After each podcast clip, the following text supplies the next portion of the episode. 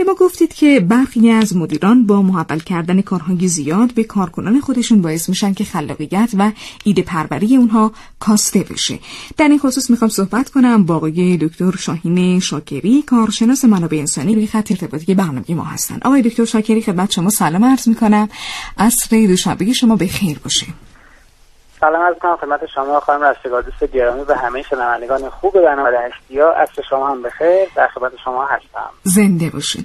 آقای دکتر شاکری تا چه میزان باید به کارکنان مسئولیت داد تا خلاقیت و ایده های اونها از بین نره؟ چیزی که مرسومه حالا شاید این باشه که ما یه نفر استخدام بکنیم و تا حدی که می‌تونیم از این همکارمون استفاده کنیم و هر کاری که راست می‌کنیم داریم و باید بهش ولی چیزی که درست تر هست اینه که من بر اساس توانایی های افراد اونا رو در جای مناسبشون به کار بگیرم. اگه مثلا من یه همکاری دارم که تازه به مجموعه پیوستن بپرسیم که خب چی بیشتر دوست داشتی؟ تو این کاری که تو این چند وقت آموزشی کردی؟ گفت مثلا میکس فیلم رو خیلی دوست داشتم. خب پس این آدم رو می‌تونیم بذاریم برای اینکه میکس و مونتاژ فیلم های آموزشی که ما تولید می‌کنیم رو روش بیشتر کار کنه. اگه من این تشخیص بدم که استعداد و توانایی و علایقش کجاست و در همون راستا بهش کار مرتبط رو بسپارم کمتر خسته میشه با انگیزه تر کار می‌کنه.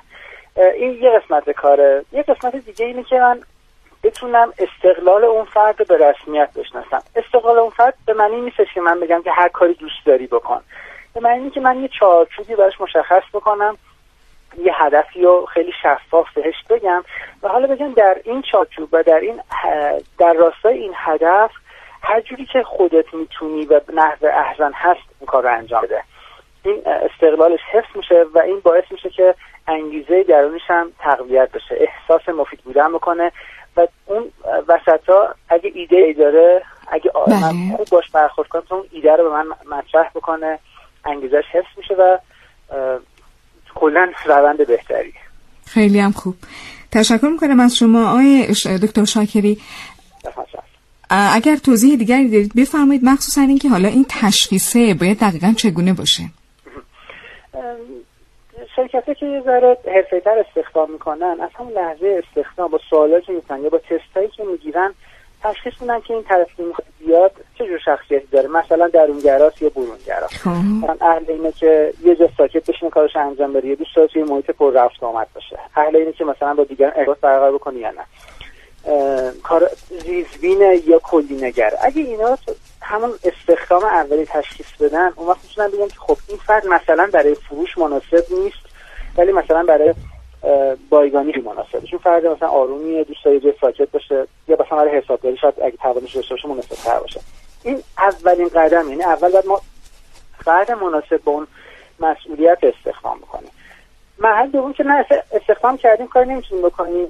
باز هم میشه آدم ها رو توی خود شرکت سازمان خودمون جابجاشون بکنیم. بله. بریم که خب تو الان راضی نیستی ولی شاید مثلا به جای که همکارت که یه کار دیگه انجام میده با یه آموزش کوچیک بریم اونجا خیلی خوشحالتر و راضی تری اگه کارمند خوشحال باشن سازمان موفق تره من باید تمام تلاش این باشه که بتونم یه سازمان خوشحال و سازمان موفق داشته باشم حالا اگه اون آدم جای مناسب خودش قرار بگیره من عزت نفسش رو حفظ بکنم استقلال کافی بهش بدم احساس توامندی و موثر بودن رو بهش بدم با برخوردم و با کاری که بهش میدم با مقدار کاری که بهش میدم آدم حال خوبی داره.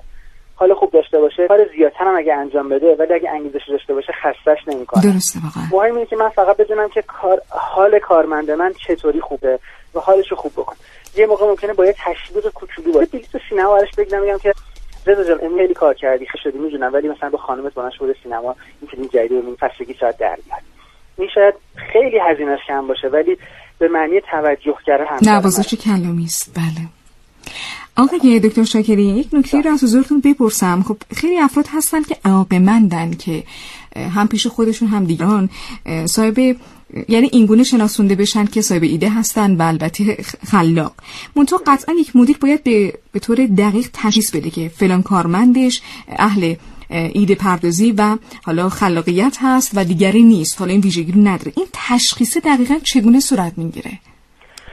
این پله بالاترش به خود سازمان و مدیر رفت پیدا می‌کنه که اصلا واقعا می‌خواد که همکاراش کارمنش ایده بدن یا نه. خب. اگه می‌خواد مثلا می‌تونه یه سری فر...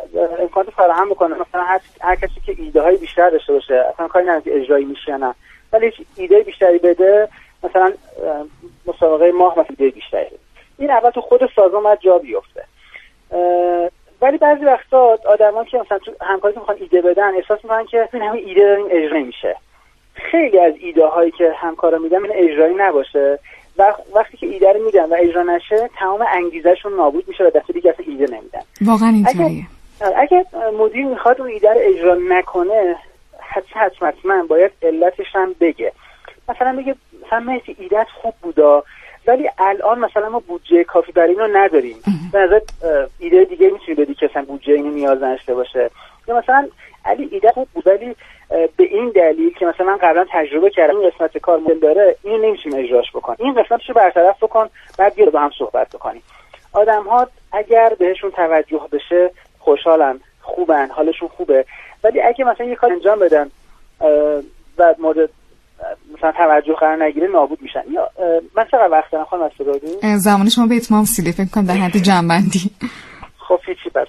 زنده باش. من فکر اگر... اتفاق خیلی مهمه چون آدم قدرت تشخیص هم دارن و حتی اگر این نوازش کلامیه یا اینکه دلیلی رو که مدیر میاره واقعا واقعی نباشه خب متوجه میشه من الکی فقط بگم که ایدت خوب بود ولی داریم بررسیش می‌کنیم دیگه ایده در کار نیست. درست ولی که آقا ایدت خوب بود این به این دلیل نمی‌تونم بر اجراش بکنم. حتی خیال شاید شما ایده رو خونده. دیده بهش فکر کرده ولی خب نتونست. خیلی سپاسگزارم. مخصوصا اگر حالا فرد واقعا خلاق و ایده پردازی باشه که حتی بیشتر. ممنون از شما آقای دکتر. همه آدم ها به مقداری که فکر کنن خلاق هستن خلاق هستن. خب. اگه من کارمندم فکر کنم آدم خلاقی نیستم احتمال خلاق خلاق نیست. اگه فکر کنم هستم خلاق هست. اینو من می‌تونم خوش القا کنم. یعنی یعنی تو آدم خلاقی هستی. یک دو سه دادی. این می‌تونم قشنگ تقویتش کنم پرورش بدم. و اگه من می‌خوام واقعا ایدار بدم یک اونا رو بهشون خلاقیتشون رو پرورش بدم بهشون باور رو بدم. تو یه محیطی فراهم کنید بتونه ایده رو بدم مثلا حالا شاید مسابقه جازی یکی از اونها باشه. و سه اینکه ایده ها رو بهشون بازخورد بدم که ایده از خوب بود بد بود به هر دلیل بهشون توضیح بدم. اگه این محیط شفاف برای همکار فراهم بشه اونم حتما خلاقیتشون رو بروز میدن. خیلی سپاسگزارم. استفاده کردیم. آقای دکتر شاهین شاکری کارشناس منابع انسانی. خدا نگهدارتون باشه. زنده باشین.